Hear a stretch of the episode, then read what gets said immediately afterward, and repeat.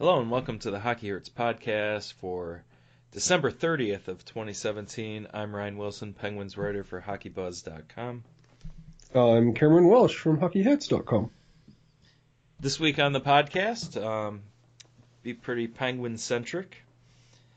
Chris Letang trade rumors. Um, we're kind of lively earlier in the week, and now, uh, as of today, they kind of been shot down. But we'll talk about um, is that even a good idea to think about? Uh, we got the World Junior Championships. And we'll talk about some teams that will they or won't they make the playoffs? And some of them uh, need to pack it up now. some of them are uh, teams that I, I know me and you both had making. So Oh yes, absolutely. Should be interesting. So I suppose start with the the main kind of Penguins theme the last few days.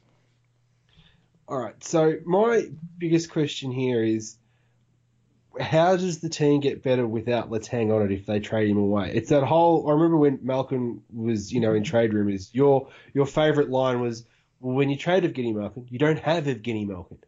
So it's the thing with Letang. You trade him away, whatever you get back is not going to replace what he does on the ice, no matter how badly he's playing this year. Yeah, and um, I, I, I guess the only counterpoint to that is, well, you don't know what the return is, but I don't know how many people are, how many teams are going to dive head first. Well, bad choice of words. yeah, that man. I stopped myself after I had said it, but anywho, uh, yeah. I don't know how many teams have the cap space to take that on and to like overpay. And that's what you want if you're Pittsburgh. You want an overpayment. That's the only reason you would give him up. But what does that even look like? Is it even realistic? And you know, I, I kind of don't think it is. No, because Pittsburgh have shown that even when they had Schultz and Letang in the lineup, they don't have enough blue liners on their team that can move the puck to their forwards so their forwards have got speed. And obviously, Letang's not been the Letang that the Penguins would have hoped for, and Schultz is out injured. So they're even thinner, so it's even harder and harder for their forwards to do, like, to transition like they would, would want. So I don't know. I'd like to know where this started from. I'd like to know where this leaked first, where this thought bubble came from first. Was it from the Penguins brass to see if there's hockey night? Okay, so is it just the media trying to stir the pot, or were they given legitimate sources saying, like within the club, going, yeah, we'll, we'll trade him if if the right deal comes along, and then they've blown it up? Like I don't see the value of the decision to get this public. Is is sort of what I'm trying to say. Yeah, um, I think you you get a name like Chris Letang, and, and it's tough to resist kind of just talking about it because it's a big. Oh, name. I don't I don't blame I don't blame Kypreos or Friedman for this. Like I, I want to know whether it came from the club or somebody next to the club who told Friedman and Kypreos. Because I can't see any benefit in the club going out and saying, yeah, yeah, yeah, we're going to do this. And just to see what happens. I would be floored if Chris Letang was the driver of this as well. Well, I mean, if he is, like we, we had this discussion uh, online with the Garage League boys. It's like he has a list of 16 he can nominate, doesn't he? Or the start eight, of the 16 year. or 18. Yeah. That he can say, yep, I'll be traded to. So that leaves 13 teams out. Now, if you look at some of those teams that have a player of similar ilk to Letang that the Pittsburgh Penguins would want back, they'll be in that list of 13 teams that he won't want to get traded to. I just I can't see how it fits for Pittsburgh if he does want out. He seems How they like go um, about- Pittsburgh, you know, through and through.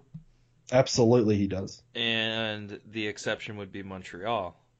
But I don't see much past that. No, this is where you need the Quebec Nordiques to exist. And Well- then you've got two Montreal teams. Yeah, I mean, right? I mean, he doesn't strike me as unhappy in Pittsburgh. I think they've been pretty good to him. Absolutely. I, mean, it is it is one of those things where you can make the argument Geno rightfully would have got pissed off with all the trade rumors that he had floating around about him. But he seems like a Pittsburgh boy through and through, particularly after you see the feature on him saying, you know, I thought about leaving, but I didn't want to. I wanted to stay in Pittsburgh. Uh, nothing Letang has said or ever done has suggested to me that he doesn't want to stay in Pittsburgh. That's not to say it won't change, or it could change soon, but I think it would be I don't think we're there. No, and somebody tell me a, a realistic return. Like I remember, I was floating out to you on Twitter some, you know, ridiculously stupid lopsided Penguins trades for Letang, but you're not going to get that back. You can't fit it under the cap or things along those lines. This team's not going to improve by removing him. There was one I thought of, but I don't think. I think it would be fair value. Well, it's tough. Recency bias You is see? maybe going to alter fair value, but I was. the Sabres seem like a team that can take the cap space. And the talent on the back end at the same time. and they need they need a Chris Letang desperately, but at what cost? Like, is it a Ryan O'Reilly, Casey Mittelstadt kind of deal? And you can't, after, this is the thing. but why would Buffalo do that? That's the thing. They- that's the they- overpayment that would make you think. Correct, absolutely. Because I remember you put that up there, and I've gone even before the World Juniors with Mittelstadt playing as well as he has. I think Mittelstadt's in that lineup day one next year, next season, and for Buffalo, I just I couldn't see them going.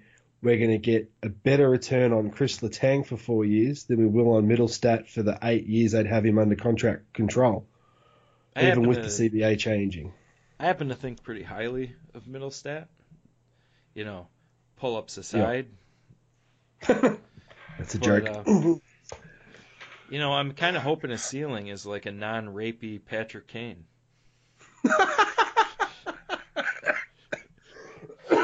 Excuse me. Yes, very much so.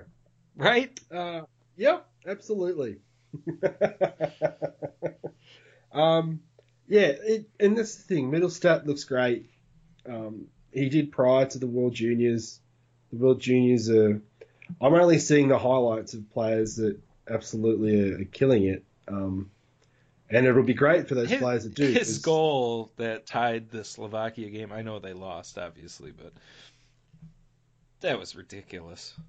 That's a high Yeah. leverage um, situation in the game. That's not just I'm up five, let me just try this little move out kind of deal. This is I need to score. Let me reach into my go to bag tricks. and here it is. Then he followed it up today with three assists. Terrific. And they won. Terrific stuff. and they won in the snow. Yeah, it seems like these Buffalo outdoor games, uh, a lot of shoveling. And I was at the last one. I was at the first Winter Classic, and I had great seats as far as those are concerned. I was in the second level, first row, yep. and it's I still couldn't see shit. Like I don't Yeah, regret going. I'm once- glad I went, but like yeah, I don't have a drive to go to another one. No, It'd have to be no, like a um, a unique venue, not like a football stadium. Like PNC Park in Pittsburgh would be cool. Camden Yards in Baltimore. Uh, You want a baseball? I'm an Orioles Yeah. fan, so like, Well, there you go. but I think the Capitals could play there, and that would be a cool venue because that stadium's pretty awesome. Okay. Uh, but it, you know, it's tough. I don't want to say they've overdone it, but they've overdone it. Yeah, but people keep turning up. This is the thing. So until they suddenly have one that They didn't Is- sell out the World Junior one today, and not for nothing. Buffalo has a bridge that literally goes into Canada. Yeah. and you had both teams in the game, and it was 44,000. Mind you, that is the world record for international hockey, but it's also the first outdoor game they've done for it. Yeah. Um, the other thing for it for me though is I've heard for all the World Junior games they've all been too expensive. People aren't going because of the cost of the tickets. So you can imagine I that. that. I don't think. Well, I'm in Rochester. I'm 50 minutes away. I could go to any of these games. I'm off right now. I'm a teacher, and I'm not because, well, you know, I probably would have bucked up for Canada, U.S. if it wasn't outdoors. That's funny that you've had the one experience and you've gone, yeah, I don't need to do it again, even for a Canada US World Junior games. Like, no, yeah, but a it. Buffalo Sabres Pittsburgh Penguins regular season game, yeah, whatever. Canada US World Juniors, that first uh, round robin game that's always usually on New Year's Eve, Yeah, is always been really fast, fun hockey. And both teams have won in recent years, going back and forth. I think U.S. has the upper hand recently, but certainly even when, uh, you know, I I remember like the Jonathan Toews, he went like 800 times in the shootout and scored like on every single one of them in the World Yeah. Juniors against the United States. I remember Jack Johnson going in a shootout, uh, and um, geez, was it Peter Mueller? But Oh, it, go, it goes back, and I just uh, the it turned out to be a like gripping game as far as like the back and forth of the score, but those guys couldn't do shit with the puck. It was it was frustrating. And then they spend forever shoveling it. I don't know why they just don't bring the Zamboni, the two Zambonis out, and not flood it, but like light water. scrape. Yep, Not even a dry scrape, just a little bit above a dry scrape. And and do that, and it would be much better, I think. But they got the ambiance they wanted. I don't think the on ice product was all that great. It's all that the NHL seem to want to do. It's like the feel good story stuff that they want to have push out as opposed to, well, here's a great product that we can sell and it just happens to be outdoors. It feels like it's, well, it's outdoors. If the game of ice hockey is good, well, that's a bonus. You know what's ludicrous? They have that rink in Ralph Wilson Stadium, and the Sabres are in the Winter Classic as the home team in New York City. How does that work? Apparently, the Rangers in MSG have a deal where the Rangers cannot play any home games in New York City area. Unless it's at MSG. Correct. That's But who's hilarious. clamoring for a fucking Sabres Rangers Winter Classic? And Yeah, I don't know why Buffalo got this. Well, let Buffalo host it coming off the, the back of the World Juniors and have the Rangers come up the goddamn throughway. It's the 10th anniversary of Buffalo hosting. Uh, I just it just feels like they're they're bleeding it dry and there's not much left. Guess we kind of got off on our World Junior tangent sooner than we thought. We did indeed. Absolutely. Yikes. Um, is there any other notable World Junior thing? Just that Rasmus Dahlin looks like he's going to be the bee's knees as a defender. That's the, Oh, the Finland dude? yeah, yeah. That kid looks. He looks Hedman esque. That's what the Sabres need. Yeah, they they need to win a lottery and get a guy like that, and it will probably they've actually been better lately, Buffalo. So Housley's they're finally sort of buying into what Housley wants, but he needs a couple more people on the back end who can move pucks to his forwards. A couple. Yeah. Sure. Sure. But you, I know you Six. laugh at me because they, they need an entire six. Yeah, that's exactly right. But you get someone like him on your roster, and all of a sudden, you might only need three because he's so good that you can sort of shelter the bottom two. You can shelter your third pairing and stuff like that. So that that's I think for me that's what makes Chris Letang as bad as he's been comparatively to his career this year. Well, He still he still chews up in minutes. one area, he's been really bad. In the possession area, he's slightly lower. He's still at f- over 53%, so he's not he's not a dog out there. No. So Even- the question now- is, why is the save percentage and shooting percentage so bad with him on the ice? Uh, randomness. I mean, you I can know you can piece together some highlights where he's absolutely at fault for goals. Yeah, but that's him every year, and I'm perfectly fine with that because of all the positive that comes from his exquisite skill set. Absolutely, that's the case. and he he has some glaring um, moments this year that look really bad. And while I'm not going to compare these two players, I'm definitely not comparing these two players. Uh, this is kind of the perception that Derrick Pouliot would used to get. Terrible mistakes, like laughably terrible mistakes, Yep. and it would trump anything else that went on at, outside of like the obvious tangible offensive side of things where oh my god there's a goal there's there's a primary assist uh, the tra- the positive plays that uh, contribute to transition go unnoticed um, on a much more minor scale with the Pouliot stuff that we discussed in the past but uh, definitely with Chris Letang this year and no one's going to say that those plays that he's fucked up on have been good. Some of them have been laughably bad. But, you know, he's still driving play.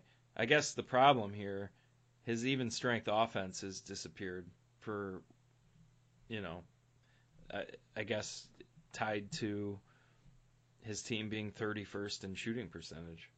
Well, it's it's him and Sid. Both of them have, have had their their points per sixty just fall off a cliff. But Sid's been If no one's- at even strength. Complete If- garbage.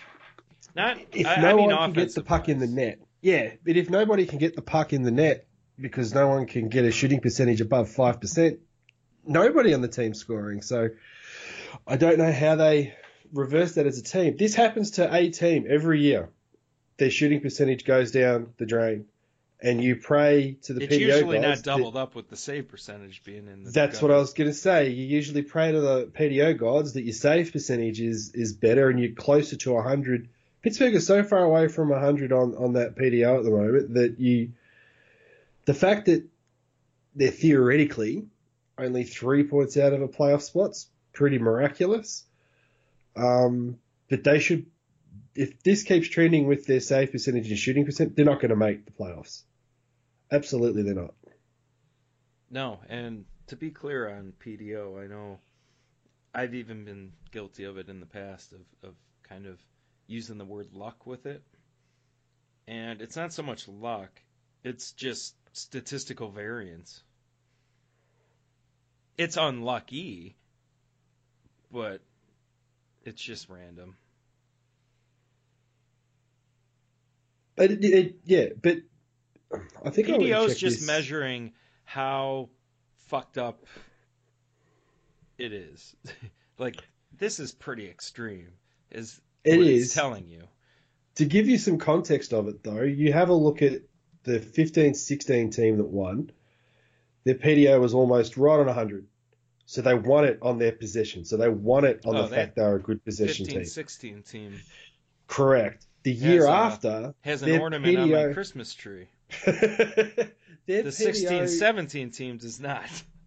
No, and that's the thing. Their possession was terrible, but they rode hot goaltending and hot shooting percentage. Now, this year, a team that is not as deep that can roll out four lines, and a team that is shallower on defense with um, a goaltender that's going through some growing pains. Suddenly, no one could put the puck in the net with a poor shooting percentage, and nobody on that team is stopping the puck with any regularity, and it's the complete reverse so you can see why this team is on the outside looking in. Um, and They're I in the think wrong it is division too.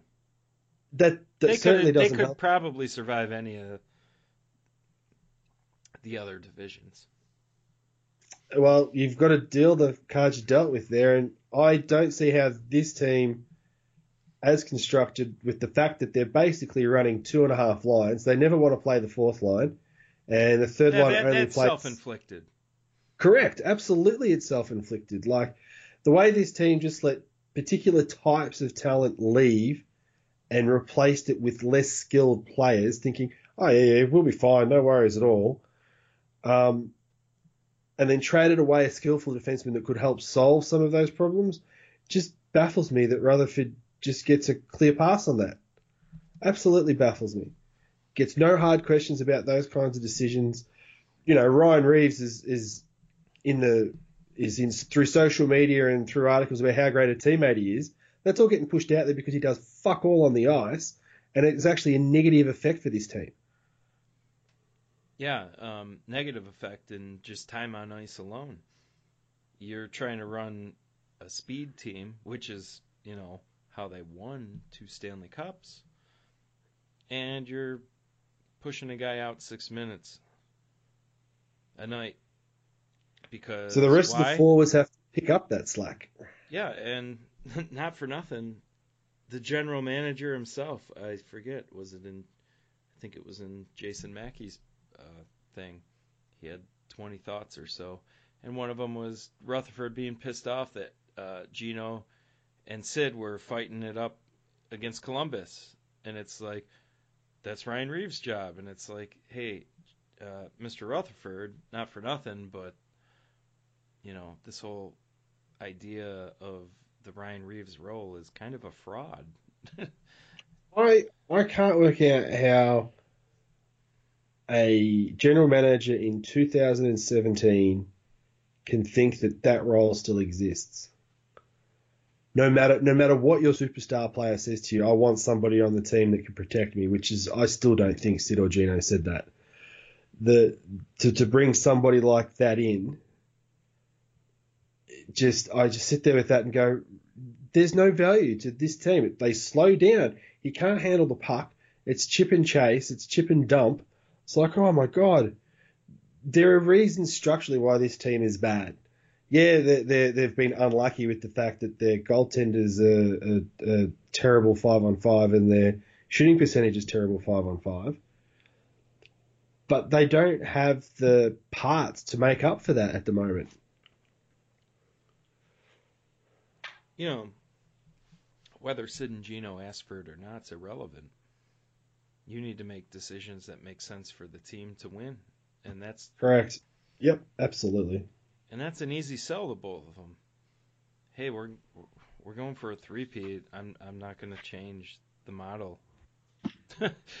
oh, okay, great. I'm Sounds- pretty sure it's not sounds a good. hard one to. yeah, Sounds it's good. not a hard one to sell, surely. Yeah, and um, you know, I suppose you you brought him up, and uh, Russia's uh, player of the game the last two games has been uh, Oh, Klim yeah, Kostin. St. Louis Blues. Uh, maybe the Penguins can make an offer for him. yeah, I saw you tweet that, you smart ass. Maybe. So, h- how how does this Pittsburgh team get better? Do they bring guys up from Wilkes-Barre and Yes. pray that they strike magic, or Yep. do you try and move?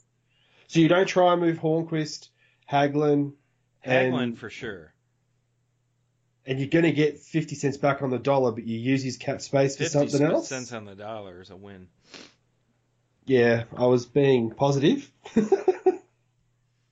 Give me a penny on that dollar. Yeah. All right. So obviously Sprong's the one everybody wants to see come up. He's he's just he's two off the lead goal scoring wise in the AHL now. Whether that's five on five or the mix Yeah, with power play. Here's the deal with that. And like long term, yeah, I'd like to see more even strength scoring to project him as like this um, player that a lot of Penguins fans are obviously hoping him to be. But at the same time, we're playing Ryan Reaves six minutes a night. Carter Rowney doesn't do anything. Tom Hoon- Kuhnhackl doesn't do anything, and I understand that Sprong doesn't play those the the center and left wing position. But are we really going to pretend like these other players are good defensively and that Daniel Sprong needs to be held to this different standard? Because why? He's young. Yep, These other guys exactly aren't defending for shit either. Nope, but you everything you've just said then's But the young right. kid has that fucking shot that might actually, you know, score a goal once in a blue moon. When that fourth line hops over the boards for the Penguins, ain't no goals being scored. At least in the For them. I don't think they've been bad def- uh, goals against wise. Maybe I don't know. I'd I'd have to look into that. Let's say for the benefit of the doubt, they're average at that. But they're not generating shit. I know that. So why is why is Derrick Pouliot? Why is Daniel Sprong? Why is you name a young player on any other NHL franchise? Why are they held to this stupid ass? Well, he's not great in his own end. Well, he's pretty fucking good in the other one. And the the players that are shit offensively only have to be mediocre defensively to to survive in this league. But you can be great offensively and a complete dud defensively. And somehow So that's name- like the worst thing in the world. Name me a general manager and a or a coach that wasn't uh okay. So Phil Housley's probably a bad example. Who wasn't just a middling to below average player. So you look at Bylsma. He struggled his entire life to play at the NHL level. Worked his ass off. Sullivan, a little bit the same. Um, Bob Boughner down in fucking Florida, exactly the same kind of guy. Travis I used, I used one of his drills though at- at my high school practices. Boogie's Rapid Fire. It's a good drill. Got it from the Roger Neilson Coaches Clinic. That's about all I'm going to take from that. So you can see with all those examples I've read off the top of my head really, really quickly, they're all players that had to work hard, had to give it everything they've got, and all those players that you and I bitch and moan about on the Penguins roster are those type of players. They're all guys that aren't highly skilled. They will remind the coaches of, of themselves, and the coach will want to give them an opportunity to, so that they can go out there and play. And they'll get there and look at the ultra skilled guy and go, well, you can do shit I couldn't do. So you're going to have to work harder at the stuff I could do until you're at least close to what I could do. And then I'll give you a shot. Rather than just play the kids, let them learn on the fly. I don't know why kids aren't allowed to make mistakes at all. Why is it that when you hit 23, all of a sudden you're fine, you can make a mistake and you're not going to get benched? I don't get it. Yeah. Well, I mean, it's funny you, you mentioned like the coaches and being a role player. I don't think too many people know this. Bruce Boudreau. You know, you see Pudgy Bruce on the bench. He was a gun defenseman. No, he wasn't a defenseman. But he was. He was the center. And let me tell you, I'm looking at his hockey DB page right now. He had the 1977-78 season in the NHL. He had 29 points in 40 games. Pretty good. Uh, He didn't have much of an NHL career. He had, well, he had 70 points in 141 games. I feel like he, maybe he should have had a little bit more time there. But Sorry, he's I got mixed um, up with Randy Carlyle. That's where I got myself mixed up. Okay, Ducks coaches, hey, you know. Yeah. Uh, but in the AHL, he had a 90 point year and 122 point year, 109 point year, 116 point year. In the IHL, he had two uh, over 100 point years. Bruce was an offensive player, and guess what? That's what he plays. His teams have shown to be offensively competent throughout the years. So, yeah. So this is why I needed a this is why I need a Bruce Boudreau team to win a cup. Because the Well, he- arguments he, against he, his really teams should be a Stanley Cup champion. Fucking the arguments- just Yeah, I know. him so good. the arguments against the way he coaches is oh he can't win in the playoffs. But it's like if if the way he coaches can win, it's a copycat league. I'd like to see teams transition to that. Why? Because it's a much it's a much more fun product to watch. Like, who wants to watch the Ottawa Senators with one of the greatest defensemen of all time play a freaking one through one trapping zone with long ass stretch passes to guys flying? It's like no, it doesn't. It, you need some of these aggressive coaches to win because these defensive freaking slow it down and clump it up sort of coaches kill the sport. Yeah, I don't know how you stop it, but yes. I suppose you stop it by not hiring that, but well, look at all the nepotism. Wow. Yeah, who who had a thread on Twitter the other day? It was brilliant. That's what made me think of it. Was that thread? Was you look at all of the the ex players and sons of, of general managers and all that sort of stuff that just keep getting hired and recycled. Why is there nobody coming in from outside that's not played in the sport at that level? I I just this sport just is so stupid at times. No courage to do anything different. It's funny that the 1960s had more outsiders as GMs than now. Oh, it's stupid. I mean, the NBA is looking at maybe having their first female general manager. Oh. Now you Where? get there and look at that. Oh, I can't remember what the team is. It might be coming out of all that. Oh, I'm not even going to try and guess San that. That'll be wrong. well, if there's any progressive team to do it, it would be them or they Golden have, State. Um, the the one assistant coach, if I'm correct. Yeah. So you get there and you look at where the NBA is for that kind of stuff. The that won't happen in the NHL for 20 years. Is there any females on coaching staffs or decision making staffs in any of the 31 teams in, in this league? I would venture a guess no, and if there is, it might be two. Take that down a notch. I don't know of any females on even college coaching staffs, uh, at least Division three in our in my area. So it's not so much that it's a woman; it's the, just the fact that it's somebody from outside that circle, that NHL circle. No, but you could that, increase that circle by including women. Uh, correct, but you could increase that circle by including people that um, are just known to be good uh, Just good at analytics. know their shit. Yeah, Keep they can understand. Simple.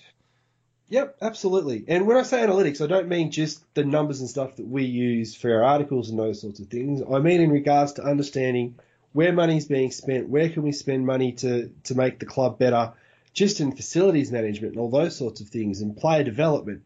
Those are the sorts of things that I think every NHL franchise does exactly the same. It's like 31 replicated silos of how to run a franchise. And that's why you need somebody to come in from outside the loop and change things and do things differently. And this league just is so scared of that. It's it's such a risk averse league. And it bleeds down onto the ice. That's the thing I think that bothers me the most. Is you see what these guys can do in the shootout, and then you see what they can do when they have fun at the All Star game. And it's like, imagine getting to see them do that stuff because they're not afraid of a mistake, you know, killing their reputation with the coach. So they go and do it again, and the next time they get it right. It's just.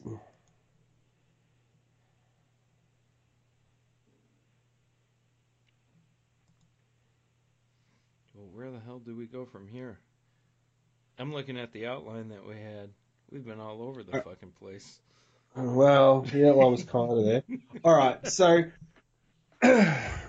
let's have a look at the let's have a look at the Eastern Conference. Right, is there anybody in the in the two wildcard spots or in the the six divisional positions in the East that you think will fall out? Okay, you can hear me typing. I'm gonna get the standings up there. So my question, my question here is, do you believe that Jersey will stay in?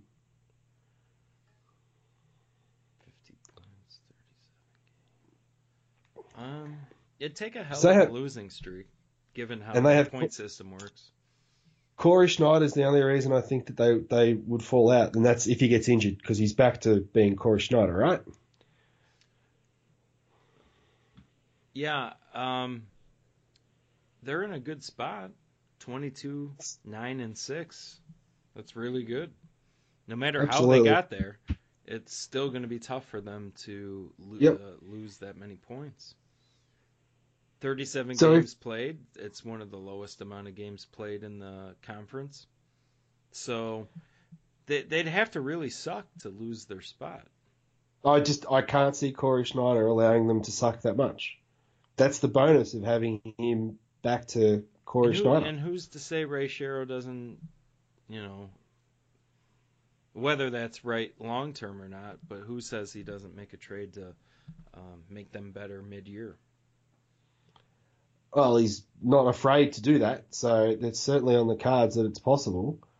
Because you know Washington's where you expect Washington to be. Same with Columbus. Which Nothing's they they, started like shit. they did, Washington. but they've pulled their shit together. They've done very well. See, the problem is Pittsburgh is tied for the most games played in the conference. And right now they are three points out of a playoff spot with a, a game in hand to both the Rangers and Islanders.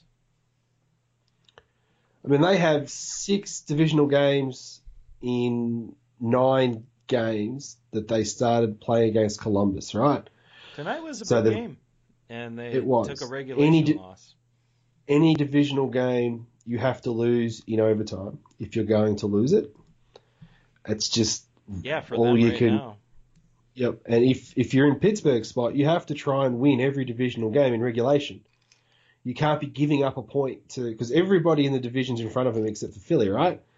So you can't give somebody in front of you a point and halve your ability to catch up. Let alone two with the team that has games in hand. Yeah. Because like you look, because the Atlantic Division won't change. It's just going to be those three teams. The order might change between Toronto and Boston, but there's no way in hell Florida or, Mo- or Montreal are going to be able to catch Boston. Simple as that. So, of the teams that are out, I actually think Carolina will make it, and the poor old Islanders will miss out. Um, but suck it, volley. Um, of the teams that are out, who sells off? Sells Yeah, Detroit, like a Mike Green. Yep. Ottawa's going to sell because they're pathetic pieces of shit. Not not the team, the the owner's a fucking Yeah. piece of shit. Buffalo. Buffalo will be making long term moves, so don't rule that out. What- um, do I dare do put do if- Pittsburgh in this? Well, th- this is the thing. I don't. We said this just before we started. We both don't think Pittsburgh will make the playoffs. I can't see Rutherford being able to change this roster enough to provide the bottom six depth that they need to keep the top six fresh enough to be dynamic and actually I don't want to rule start them out of the some shots. playoffs yet because Oh, they they have the top end talent to go on a run, but mathematically speaking, they are in a very bad spot right now. That's the thing. I think Micah tweeted it out today. This is the after the loss against Carolina. It's the first time that the the numbers are saying they'll more likely to miss than make it, and they're not even halfway. Um, I'm not I'm not digging their grave yet because being 31st in save and shooting percentage, like literally anything, is going to help them. That's oh, I suppose so. And I I did look up the last 25 games. I think they're fourth best possession team. So like they're not awful. No, but teams get struck with this stick for a whole season. yeah, it happens. yeah, they have to like you talk about process all you want at this point. They they need results. Yeah. Process is the best way to uh, evaluate over the long term. But when you're in this mathematical equation of the standings, as far as they're concerned, they just need results right now. Like they can play great and lose, and that's cool in November. But They they built up a pad of points early in the year, and uh, that evaporated pretty quickly, and they haven't gone on another winning streak to to boost that back up again. So they are in danger of missing the playoffs. I'm not predicting them to do so at this point, but they're vulnerable. They're vulnerable as hell right now. I just I can't see that shooting. I can't see the PDO improving enough because Murray's been average at best, and then you're relying on Jarry or DeSmith when Murray's injured. I think So you need Murray at to- 918 all situations. yeah. That's pretty Yeah, it is. But you need for that PDO to get up to the point where they can start winning games in regulation. You need like all situations to be, you know, nine twenty-five, nine thirty. You need somebody to get that hot as a goalie to make up for the fact that nobody at the moment can score. Yes, that's true. And and but that's assuming that's- that they continue to not score. I'm at 39 games in. They've shown me nothing that makes me think that that's going to change. Absolutely nothing. Yeah, and this Pittsburgh's a fascinating team to talk about for once. You're right. Like last year, it was like, all right, let's get to the playoffs. Uh, this year, the off season was much more tumultuous. Uh, it wasn't just Ben Lovejoy leaving. There, there was a, a a lot of a lot of players that left, and that's not a, a dig at Rutherford for letting them leave because some of them you can't give them their next contract. No, This- but this- it's what he did to replace them is what you give him a dig at. Um. Yes, but it was always going to be a tricky proposition. It was. But if you're gonna be the general manager of a team going for a three-peat, uh, the wiggle room is is very small, and you know, if it was a blah off season, then now is the time where you fix the off season faux pas. That you, that you didn't have? Yeah. But then the question is, what kind of fixes are we talking about? Because their assets aren't such that you can kind of make short term fixes. You've got to give to get, and what Pittsburgh have to give is NHL roster gives. They haven't got a massive pipeline of futures that they can give away and get an NHL player back, and they don't have the cap space to add. So you have to give up a Hornqvist or uh, Hagelin or No, a I- Sherry. no, Hagelin has negative value right now. I realize that. No, I know, but like Hornqvist has positive value. That's clear. But you you do have to ask yourself, like, what's the return on that? Is it worth it? He might be the kind of player that's totally worth riding out and walking. Horny.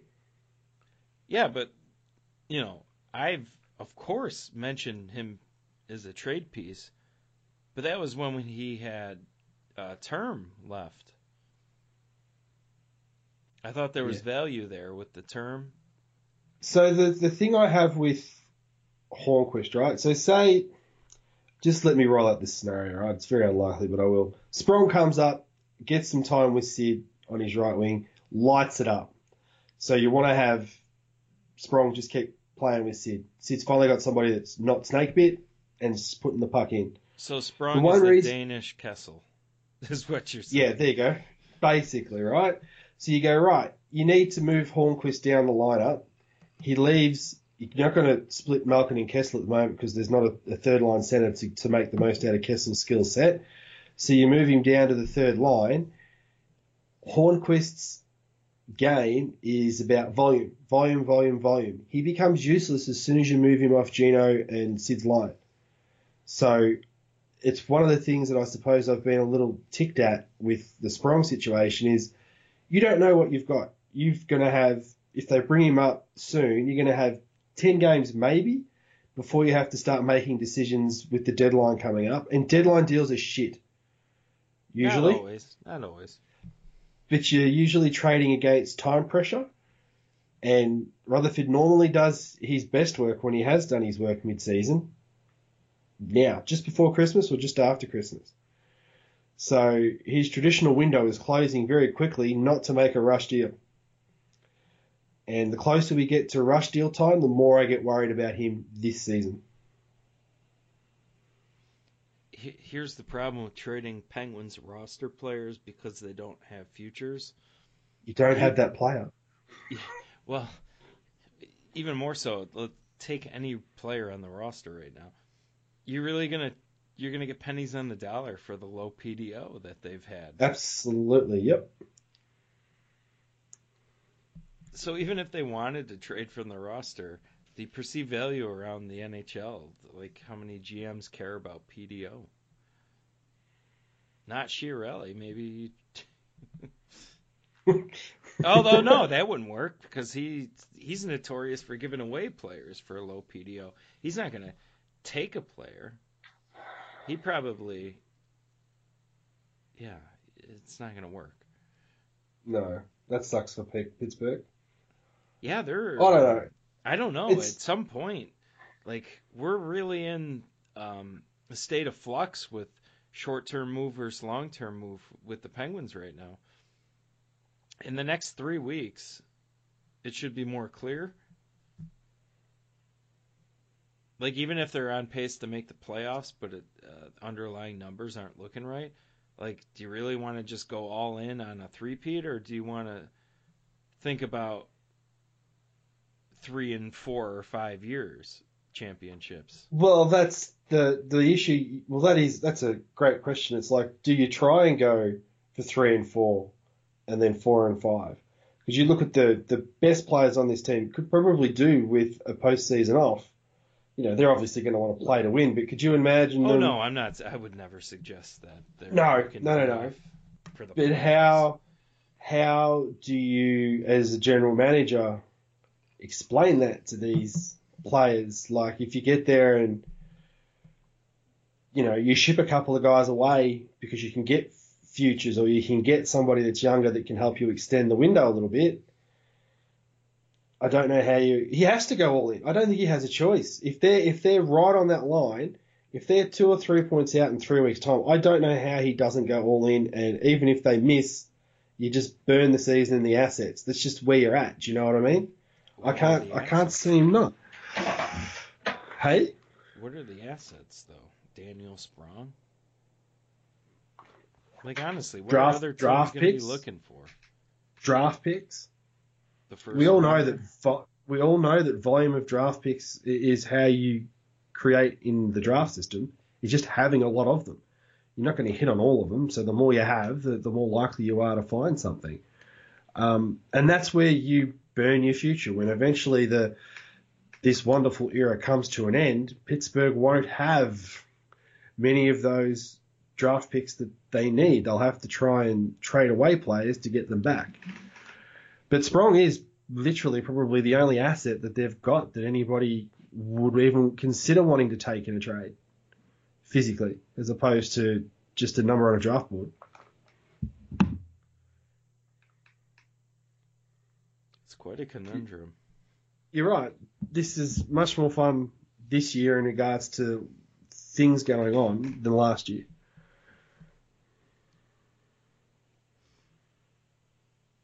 Um, any other intriguing playoff teams? I have Edmonton missing the playoffs is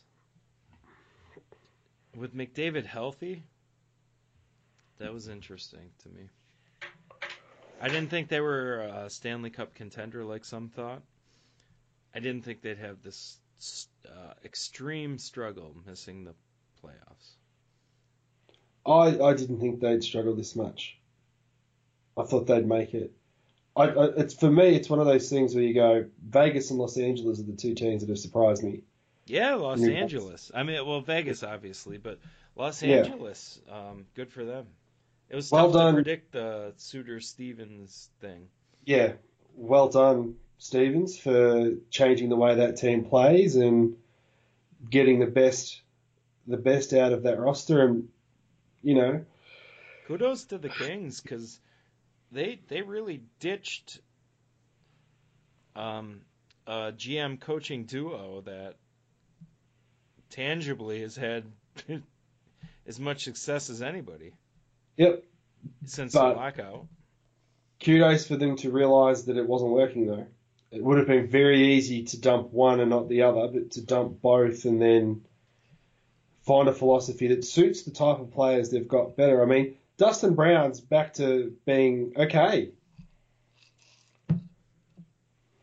He is. And, you know, it, it's happened to a few of the other guys. I've not seen a lot of LA. Oh, I'm very happy to say that. But they've done done well to be where they are. Like, I, I, I get there and look at this, and it's like, I can see Dallas, Minnesota, Chicago, Calgary, or Anaheim making the playoffs. Yeah, you're the fact right. that Colorado, the fact that Colorado have more points than Edmonton shows you what a bad year Edmonton have had. And Anaheim have only just got healthy, right? So the fact that Anaheim are only two wins out of being in the playoffs um, means that I, th- I think they'll have a very strong second half of the year. So I would be very surprised if, if they don't don't come away with substantially more wins than losses in the second half. You know, I was saying yeah, right to Dustin Brown. Yeah. Um, he's got 13 goals in 38 games, and that'll be his last. Um, I'm going to go backwards. 14, 11, 11, 15. Jesus Christ, he's going to kill it this year. His career high is 28. He probably might not hit that, but um, his shooting percentage is up. But LA was known for bad shooting percentage under um, Sutter, so And they did go out and make a, a conscious effort with their coaching staff to try and correct a problem that they could see with that. They knew they weren't shooting at a high enough clip and they had to work out how to fix it. I slashed him pretty good once. Forget that he's your age and you played against him. No, he's not my age. He was younger. He was a little piece of shit then. Oh, so it hasn't changed. I slashed him right on top of the laces. Little fuckwad. He was really good.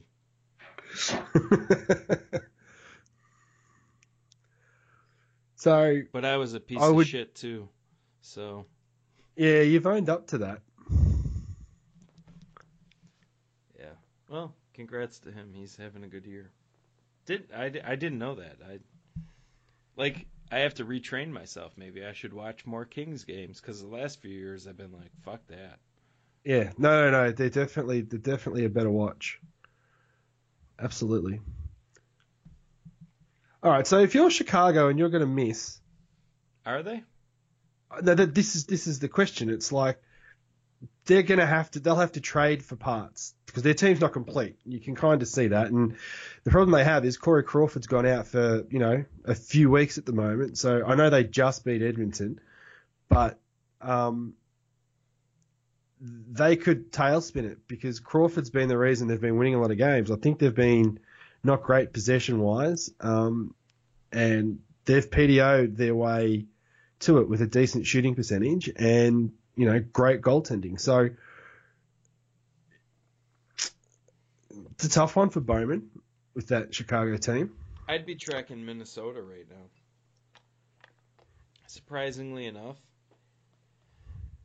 like it's been an exception to like Boudreau's coaching reign over the years. The last ten games, I think they've been like 30th overall in possession. I was a little surprised to see that. Wow, that's very different to what yeah, you used to see. Minnesota's um, not playing well, so uh, Chicago might be able to leapfrog them. Calgary had better make it. I don't know, maybe not. I gotta, I gotta get into some more deep dive stuff and just check out San some of these teams. is at 35 games played, 44 points. Calgary, 37 games played, 40 points. So uh, there's a two game difference in advantage to San Jose.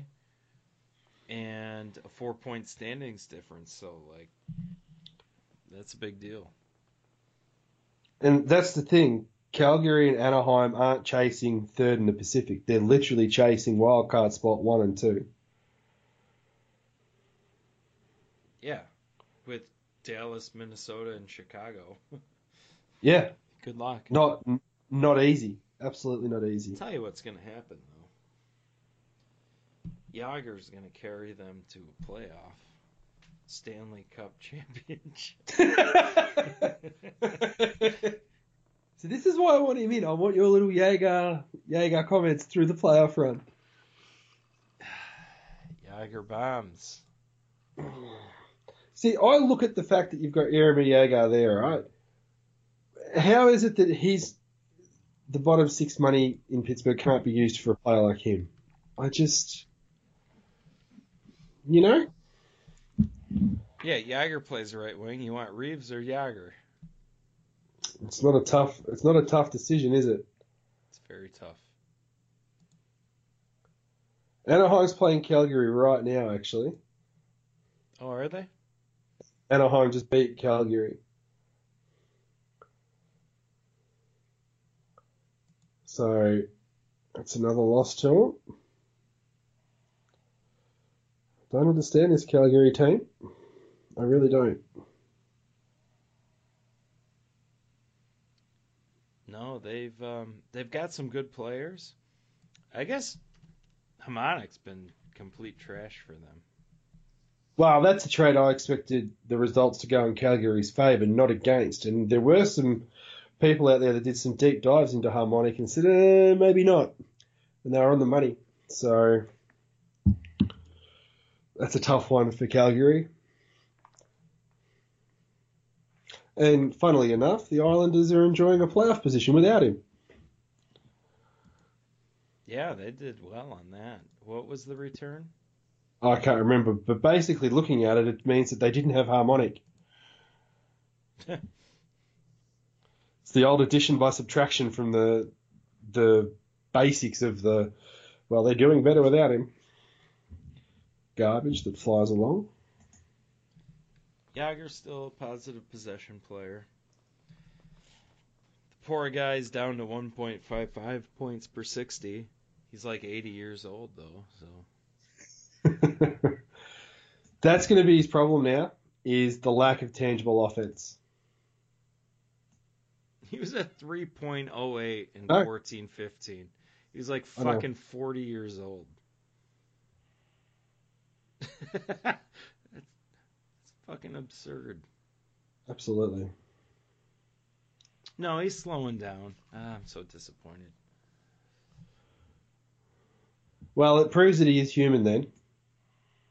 I think this might be it for him. That makes me upset. I like He that the traveling Jagrs are there every home game. Yeah, I know it's brilliant.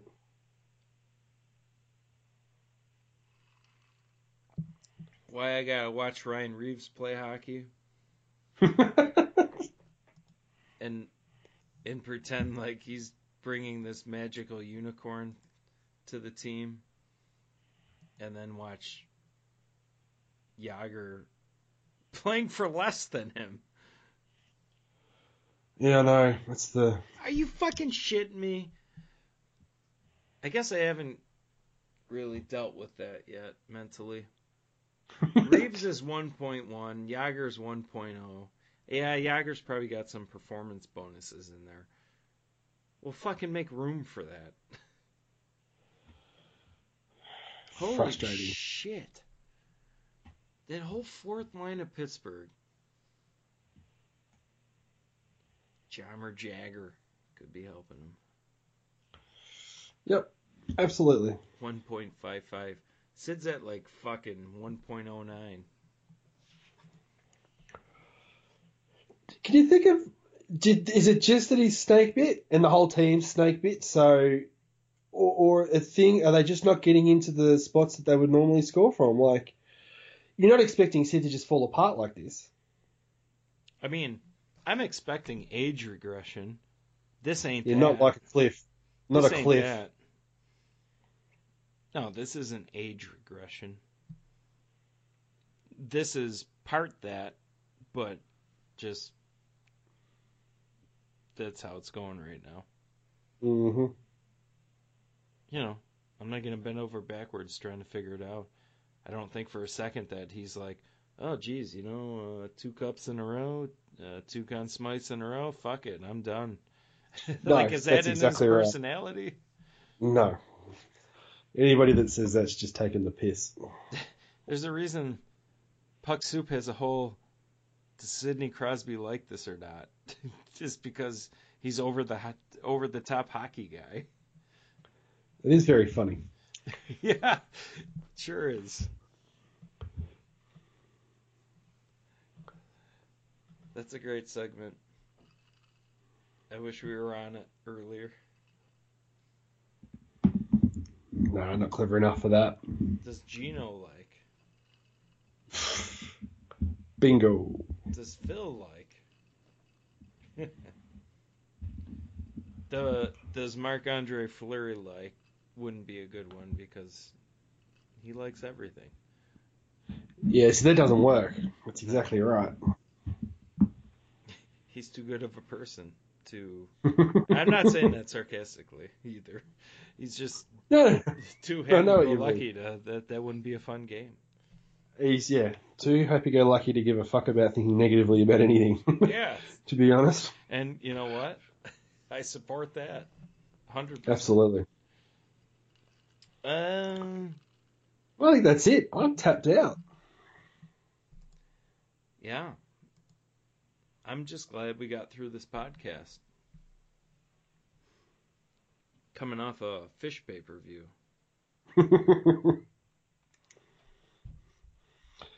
we, I think we've done fortnightly the last three podcasts. We're gonna have to try and squeak another one in here somewhere. Yeah. We're gonna have to try and get back to weekly. This fortnightly thing's driving me nuts. Because I swear there will be some stuff that we've missed from ten days ago that straight through one ear and out the other. No, I'm just impressed we got through this. The Phish. All right, are we gonna- run. they got stuff coming up all the way up to New Year's. Is that the go? Oh yeah, couch tour every night. Right.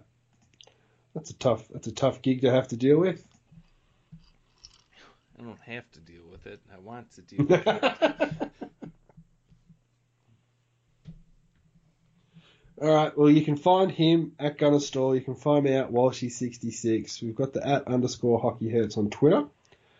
Find us on Facebook. Leave us some comments there if you'd like. Um, I think it's Hockey Hurts Podcast on Facebook. You can find um, us on Patreon if you'd like to support the podcast.